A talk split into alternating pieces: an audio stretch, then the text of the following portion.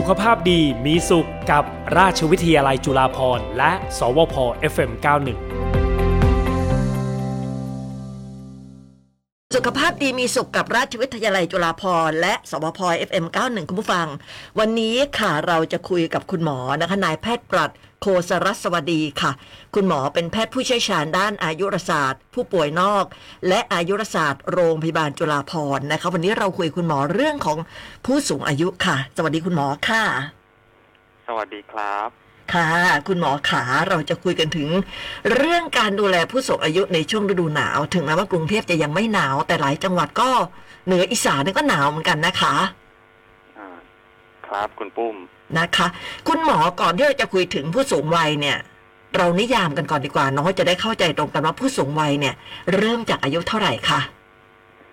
เอ่อโดยทั่วไปเนี่ยเรานับอายุที่เกิน60ปีขึ้นไปนะครับอืมก็หกสิบปีขึ้นไป ค่ะใช่ครับ ก็จะเรียกเป็นผู้สูงอายุครับ ค่ะ อืม ผู้สูงอายุตอนนี้บ้านเราก็ ก็เยอะนะ คุณหมอเป็นยุคของผู้สูงอายุเลยทีเดียวนะคะ ใช่ครับ เรากำลังเอ่อเผชิญกับสังคมที่มีผู้สูงอายุเพิ่มมากขึ้นนะครับ ในยิ่งยิ่งในยุคเอ่อปัจจุบันเพิ่มมากขึ้นเรื่อยๆครับอืมไม่เฉพาะบ้านเราเนาะก็ดูมันจะเป็นทั่วโลกด้วยนะคะ ใช่ครับค่ะ คราวนี้เนี่ยอากาศเปลี่ยนคุณหมออากาศเปลี่ยนแบบนี้เนี่ย จะส่งผลกระทบยังไงกับผู้สูงวัยบ้างคะก็เรียนท่านผู้ฟังนะครับ แล้วก็คุณปุ้มนะฮะค่ะก็คือ ในในคนสูงอายุเนี่ยที่เรานิยามอายุ 60 ปีขึ้นไปเนี่ยนะครับ โดยค่ะทั่วไปแล้ว เขาจะมีการเปลี่ยนแปลงทางร่างกายเนี่ยที่ที่เสื่อมถอยลงนะครับอืมเอ่อโดยปกติแล้วเวลาที่เราเจอสภาพอากาศซึ่งหนาวเย็นเนี่ย ร่างกายเราจะพยายามทำร่างกายให้อบอุ่นขึ้นค่ะโดยการเส้นเลือดหดตัวนะครับ สมองกับระบบประสาทเนี่ยก็จะทำให้เส้นเลือดหดตัวเพื่อคงความร้อนในร่างกายไว้นะครับค่ะ ในคนสูงอายุเนี่ยกระบวนการเหล่านี้เขาจะทำได้น้อยลงนะครับกว่าคนอืมปกติ เพราะฉะนั้นความทนทานต่ออากาศหนาวเนี่ยก็จะน้อยกว่าคนทั่วไปค่ะคนในวัยหนุ่มสาวนะครับ อันที่สองก็คือในผู้สูงอายุบางท่านก็จะมีโรคประจำตัว ซึ่งโรคประจำตัวนี้เนี่ย ก็จะมีผลต่ออุณหภูมิกายเช่นเดียวกัน ยกตัวอย่างเช่น โรคภาวะพร่องฮอร์โมนไทรอยด์อย่างนี้เป็นอืต้นมนะคค่ะรับ ก็ทำให้เขามีเอ่อการทนทานต่อความหนาวเย็นได้ได้น้อยกว่าคนทั่วไปครับ อืม แสดงว่านอกจากเราจะดูแลผู้สูงอายุเอ่อที่ไม่ได้มีโรคประจำตัวแล้ว ในผู้สูงอายุที่มีโรคประจำตัวนี่อันนี้ต้องต้องดูแลเป็นพิเศษด้วยใช่ไหมคะอ๋อถูกต้องครับ ในผู้สูงอายุเราถือว่าเป็นเอ่อกลุ่มเปราะบางละกันอย่างนี้นะครับ นอกจากเอ่อที่ไม่มีโรคแล้วเนี่ย ยิ่งมีโรคยิ่งต้องดูแลเป็นพิเศษครับ อืมโหแต่เดี๋ยวนี้คนหกสิบยังดูยังแข็งแรงอยู่เลยนะคุณหมอ อ่า จริงครับ เพราะว่าเราอาจจะมีการตอบสนองต่อภาวะที่ที่สภาพสังคมไปในทางคนสูงอายุเพิ่มมากขึ้น เพราะฉะนั้นตั้งแต่ก่อนหน้านี้และคนในวัยทำงานเนี่ย ก็จะเริ่มหันมาดูแลสุขภาพที่ดีเพิ่มมากขึ้น เพื่อเขารู้ว่าวันหนึ่งเนี่ยเวลาที่เราไปในสังคมผู้สูงอายุแล้วเนี่ย เขาจะต้องดูแลตัวเองเป็นอย่างดี เพราะฉะนั้นเขาก็ดูแลตัวเองมาเรื่อยๆนะครับอืมคนสูงอายุปัจจุบันเนี่ย โดยทั่วไปถือว่าค่อนข้างแข็งแรงค่ะครับอืมเพราะฉะนั้นใครที่แบบว่าอายุเอ่อยี่สิบสามสิบสี่สิบวัยทำงานอะไรเงี้ยนะ ไม่ต้องรอให้หกสิบแล้วมาดูแลสุขภาพนะ คือเริ่มดูแลเลย เพื่อที่ว่าหกสิบเจ็ดสิบเนี่ย ถึงวันนั้นนี่เราจะยังแข็งแรงอยู่ใช่ไหมคุณหมออ๋อ ถูกต้องครับ เราควรจะดูแลสุขภาพตั้งแต่เนิ่นๆนะครับนะเรื่องการออกกำลังกายเรื่องอาหารการกินอะไรโอ้โหสำคัญมากๆเลยนะคะทีนี้ถ้าหากว่าเราจะพูดถึงเรื่องของเออผลกระทบกับผู้สูงอายุในช่วงหน้าหนาวเนี่ย มันจะมีโรคอะไรบ้างที่ต้องที่ต้องคำนึงถึงเป็นพิเศษนะคะ คุณหมอ จริงๆ ข้อมูลในทุกๆ ปีเนี่ยนะครับค่ะเราพบว่าเอ่อพอช่วงฤดูหนาวเนี่ย ผู้สูงอายุก็จะป่วย จริงๆไม่ไม่ผู้สูงอายุเนี่ยคนในคนทั่วไปเนี่ยนะครับ ก็จะมีอุบัติการณ์ของโรคไข้หวัดไข้หวัดใหญ่ที่เพิ่มมากขึ้นนะครับ ถ้ายิ่งเป็นเอ่อผู้สูงอายุ บางคนก็จะมีโรคเกี่ยวกับโรคปอด เช่น โรคหอบหืดถุงลมโป่งพองนะครับค่ะโรคเหล่าเนี้ยเอ่อจะเพิ่มมากขึ้นในในช่วงเอ่อฤดูหนาวครับ อืมแล้วโรคแบบไข้หวัดอะไรธรรมดาเนี่ยอันนี้ก็น่าจะระบาดด้วยไหมคะ อ่าใช่ครับใช่ครับ มีทั้งไข้หวัดธรรมดาไข้หวัดใหญ่ค่ะ อืม หลายคนก็บ่นนะอันอันนี้ไม่ต้องสูงอายุก็บ่นนะ เพราะฉะนั้นคนสูงอายุนี่น่าจะต้องเจอมากกว่าคุณหมอก็คือเรื่องของผิวพรรณผิวแห้ง แตกคันอะไรอย่างเงี้ยค่ะ อันนี้เราจะต้องดูแลให้ผู้สูงอายุยังไงอะคะอ๋อจจริงๆเป็นอีกประเด็นหนึ่งที่ที่สำคัญไม่แพ้กันเหมือนกันนะครับ ค่ะ ก็คือเรื่องเรื่องผิวคือ เวลาที่มวลอากาศเย็นมาเนี่ย ความมันก็จะมาด้วยกันกับความชื้นที่ลดลงอะนะครับค่ะ อากาศก็จะแห้ง เพราะฉะนั้นในผู้สูงอายุเองเขามี เขามีโอกาสที่จะผิวหนังแห้งอยู่แล้วนะครับเพราะฉะนั้นพอยิ่งเขาสัมผัสอากาศที่หนาวเย็นเนี่ยก็จะยิ่งแห้งมากขึ้น โดยทั่วไปเนี่ยเราแนะนำเป็นโลชั่นธรรมดาซึ่งเหมาะกับสภาพผิวแต่ละแต่ละคนได้เลยนะครับ ค่ะ แล้วก็เอ่อในบางครั้งเราจะมีครีมบางอย่างเพื่อลดการสูญเสียน้ำออกจากออกจากผิวหนังนะครับ ค่ะ ก็จะช่วยทำให้ผิวหนังเนี่ยลดความแห้งลงได้ครับ อืม ครีมบางอย่างที่ว่านี้ต้องยังไงเอ่ย ต้องรับจากโรงพยาบาลหรือว่าหาซื้อได้ทั่วไป เอ่อจริง ๆ ตามร้านขายยาสามารถปรึกษาได้นะครับ แต่ว่าอืมถ้ากรณีที่ท่านไม่แน่ใจเนี่ย ผมแนะนำว่าให้ไปปรึกษาคุณหมอที่โรงพยาบาลดีกว่า ทั้งนี้ทั้งนั้นเนี่ยนอกจากเอ่อเรื่องครีมแล้วเนี่ยเวลาที่ไปคุยเรื่องผิวหนังเนี่ยนะครับค่ะคุณหมอก็จะได้ตรวจผิวหนังอย่างอื่นไปด้วยนะครับ การที่อืมคนเรามี ผื่นผิวหนังอย่างในผู้สูงอายุเนี่ยไม่ได้แปลว่าเป็นจากเอ่อแห้งอย่างเดียวค่ะอาจจะมีโรคอื่นก็เป็นโอกาสดีที่จะให้คุณหมอเขาช่วยดู แล้วก็สั่งยาที่เหมาะสมกับสภาพผิวแต่ละท่านครับอืมเพราะบางคนเนี่ยแค่แห้งธรรมดารู้สึกยิบยับยิบยับยิบยับอะไรเงี้ยบางคนเนี่ยแห้งถึงขั้นแบบแตกเป็นแผลเลยก็มีนะคุณหมอใช่ใช่ครับใช่อืม อันนี้ก็ต้องถ้าหากว่าถึงขั้นที่แบบว่าคันมากอะไรเงี้ยถ้าเกิดเราทาโลชั่นแล้วเอาไม่อยู่ยังไงเนี่ยปรึกษาคุณหมอดีกว่า ครับนะคะรับคุณหมออีกอันหนึ่งที่ดูเหมือนมักจะมาในช่วงหน้าหนาวเนี่ย คนที่เป็นโรคกระดูกอะฮะปวดข้ออะไรเงี้ยเวลาอากาศหนาวที่ไรเนี่ยดูเหมือนมันจะกำเริบทุกครั้งเอ่อจริง ๆ มีการศึกษานะครับสำหรับเอ่อความหนาวเย็นเนี่ยก็พบว่าทำให้กระตุ้นอาการปวดข้อได้ค่ะทีนี้เนี่ยเอ่อทางนี้ทางนั้นขึ้นนอกนอกจากนอกจากไม่ได้มีโรคอะไรแล้วเนี่ยนะครับค่ะอีกกลุ่มหนึ่ง อีกกลุ่มหนึ่งที่เป็นโรคข้อโดยตรงเลยเนี่ย ค่ะ โรคข้อหลาย ๆ ชนิดก็จะถูกกระตุ้นโดยอุณหภูมิที่ลดลงได้ อืมนะครับอืมเพราะฉะนั้นจริง ๆ เราย้อนกลับมาก็คือว่า ถ้ากรณีมีโรคใด ๆ อยู่ก็ตามค่ะในกรณีคำถามของคุณปุ้มเนี่ยก็คือโรคข้อใช่ไหมครับ เพราะใช่ฉะนั้นค่ะ ให้ให้ปรึกษาคุณหมอที่เชี่ยวชาญเพื่อทำการเตรียมหรือทำการดูแลก่อนนะครับว่าเอ่อโรคข้อนี้เราสามารถควบคุมได้แล้วหรือยังนะครับอืม แล้วก็อันที่สองก็คือถ้าถูกกระตุ้นด้วยความหนาวเย็นเนี่ยเอ่ออุณหภูมิที่ลดลงเนี่ยค่ะโดยเฉพาะส่วนปลายมือปลายเท้าเนี่ยนะครับ ก็แนะนำให้พยายามทำให้อบอบอุ่นค่ะเช่น ใส่ถุงมือ ใส่ถุงเท้า อันนี้ช่วยได้ค่ะครับ อืม นอกจากนั้นแล้วค่ะคุณหมอเอ่อถ้าพูดถึงโรคภัยไข้เจ็บในผู้สูงอายุอย่างเช่น เบาหวานความดัน หัวจงหัวใจอะไรเงี้ย มันจะมีโรคอะไรที่แบบว่า มักจะกำเริบในช่วงหน้าหนาวบ้างไหมคะเอ่อจริงๆ ถ้าเรียกเป็นกลุ่มโรคเรื้อรังอย่างเงี้ยนะครับ ค่ะ โรคที่เราเจอบ่อยจริง ๆ ในช่วงหน้าหนาวมักจะเป็นโรคหอบหืดถุงลมโป่งพอง อ๋อค่ะ ส่วนส่วนโรคเบาหวานโรคหัวใจเนี่ย ผลกระทบกับความหนาวเย็นโดยตรงเนี่ย อันนี้ยังไม่ได้มีการศึกษาชัดๆนะครับ อืมแต่ว่าอย่างที่เรียนให้ทราบว่าจริงๆเนี่ยในเวลาที่มีอากาศหนาวเย็นเนี่ยผู้สูงอายุเขาจะมีการตอบสนอง โดยการเส้นเลือดหดตัว ค่ะ ซึ่งแม้ว่าจะหดตัวได้น้อยกว่ากว่าคนในวัยหนุ่มสาวเนี่ยนะครับค่ะ เขาก็เขาก็ยังมีการตอบสนองลักษณะเช่นนี้อยู่ ทีนี้เวลาที่เรามีเส้นเลือดหดตัวเนี่ยมันจะไปกวน มันจะไปทำให้ระบบไหลเวียนโลหิตในร่างกายเนี่ยมีการเปลี่ยนแปลงเล็กน้อย เพราะฉะนั้นในคนที่มีโรคเอ่อพื้นฐาน เช่นเป็นโรคหัวใจอยู่แล้วเนี่ยอันนี้ก็ยิ่งต้องระมัดระวัง เพราะฉะนั้นอ๋อคำแนะนำสำหรับสำหรับทั่วไปคือหนึ่งเอ่อควบคุมโรคประจำตัวให้ดี อันที่ค่ะ สองก็คือดูแลเรื่องเอ่อความอุณหภูมิกาย เรื่องค่ะการใส่เสื้อผ้าอะไรอย่างเงี้ยครับดูแลร่างกายให้อบอุ่นค่ะครับจำเป็นที่ต้องดื่มน้ำเยอะๆ หรือว่าจะต้องอาหารเนี่ยอะไรเป็นพิเศษไหมคะในช่วงนี้ เอ่อ น้ำเนี่ยก็เป็นสิ่งที่สำคัญนะครับค่ะจริงๆการดื่มน้ำในปริมาณที่เหมาะสมเนี่ย เป็นสิ่งที่ดี แล้วก็แนะนำว่าเป็นน้ำในอุณหภูมิปกติเนี่ยแหละครับค่ะเพื่อให้ร่างกายไม่ได้ไม่ได้ต้องปรับตัวจนเกินไปนะ อันที่สองก็คืออาหารนะครับ จริง ๆ อาหารเนี่ย ด้วยความที่บ้านเราเอ่อเมืองไทยเนี่ยนะครับค่ะเรามีอาหารหลายชนิด ซึ่งช่วยในเรื่องของอากาศหนาวได้โดยเฉพาะสมุนไพรไทยเช่น เช่น อาหารที่ในตำราแผนไทยแล้วกันนะครับค่ะเขาก็จะบอกเรื่องการเอ่อมีอุณหภูมิที่สูงขึ้นนะให้ความร้อนอะ เช่นขิงข่าตะไคร้ใบมะกรูดพริกอย่างนี้เป็นต้นโอ้ต้มยำเลยช่วยได้ต้มยำเลยคุณหมอใช่ใช่ใช่ครับค่ะแต่ว่าในในส่วนของเมืองหนาวเนี่ย ในต่างประเทศเองเนี่ยเขาจะเน้นเป็นอาหารที่ให้พลังงานสูง ค่ะ เพราะว่าพลังงานสูงมันจะช่วยทำให้อะร่างกายเนี่ยเอาพลังงานจากอาหารเนี่ยไปทำให้อุณหภูมิในร่างกายสูงขึ้นได้ยกตัวอย่างเช่น ในฝรั่งก็จะมีการรับประทานเนยอย่างนี้เป็นต้นอืมนะครับ ค่ะ หรือถ้าเทรนด์ในยุคปัจจุบันฝั่งตะวันออกก็จะมีหมาล่า โอ้ ก็ช่วยได้ค่ะช่วยได้ครับ อืม แต่ว่าที่ที่ต้องระวังนิดหน่อยก็คือว่าอาหารกลุ่มให้พลังงานสูงเนี่ยมักจะเป็นอาหารจากพวกไขมันเพราะ ฉะนั้น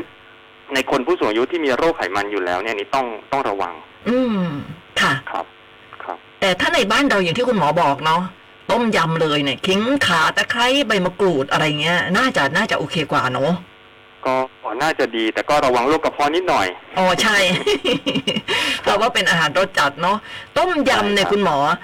จะต้มยำให้อร่อยสักถ้วยหนึ่งเนี่ยโอ้โหมันต้องใส่อะไรเยอะมากเลยนะ น้ำปลามันนงมะนาวเนี่ยต้องเยอะเลยนะ มันถึงจะอร่อย อ๋อครับ ใช่ไหมคุณหมอแล้วอย่างสมมติว่าออกกำลังกายนะคะ ผู้สูงอายุอ่าชวนผู้สูงอายุไปออกกำลังกายเนี่ย ระดับการออกกำลังกายเนี่ยจะได้ประมาณไหนอะคะเอ่อมีต้องบอกว่ามีหลายปัจจัยที่เราต้องพิจารณาสำหรับเขาอะนะครับค่ะด้วยความที่เขาเป็นกลุ่มเปราะบาง อันดับแรกก็คือถ้าเป็นผู้สูงอายุที่ไม่ได้มีโรคประจำตัวอะไรเลยเนี่ยนะครับค่ะออกกำลังกายแบบที่เหมาะสมคือให้รู้สึกพอเหนื่อยอืม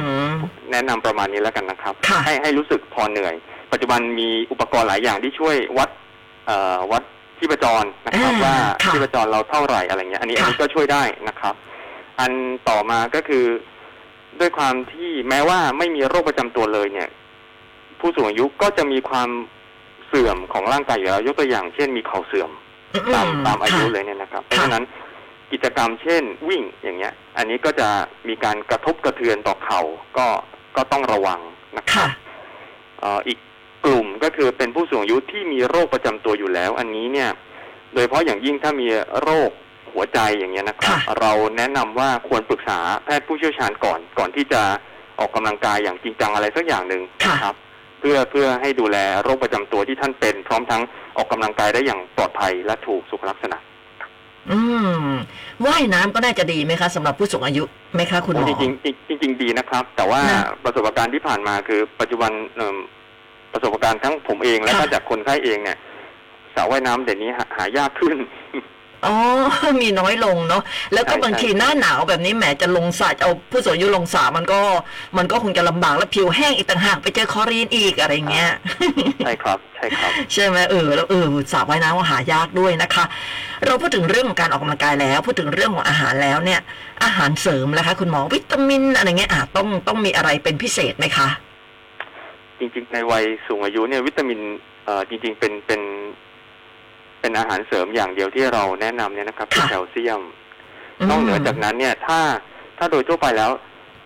ท่านสามารถรับประทานอาหารได้ครบห้าหมู่อยู่แล้วเนี่ย ค่ะ เราเราจะได้วิตามินได้เกลือแร่เนี่ย เพียงพออยู่แล้วจากอาหารที่เรารับประทาน โดยเฉพาะอย่างยิ่งๆอาหารไทยด้วยนะครับ ค่ะ อาหารไทยเนี่ยเป็นอาหารที่ค่อนข้างบริบูรณ์ด้วยห้าหมู่ทั้งอืม วิตามินและเกลือแร่อยู่แล้ว ถ้าถ้ากินได้แบบนี้เนี่ย ถ้ารับประทานได้แบบนี้เนี่ย ส่วนใหญ่ไม่ค่อยมีปัญหาเรื่องวิตามินจนนำไปสู่การต้องเสริมใด ๆอ๋อ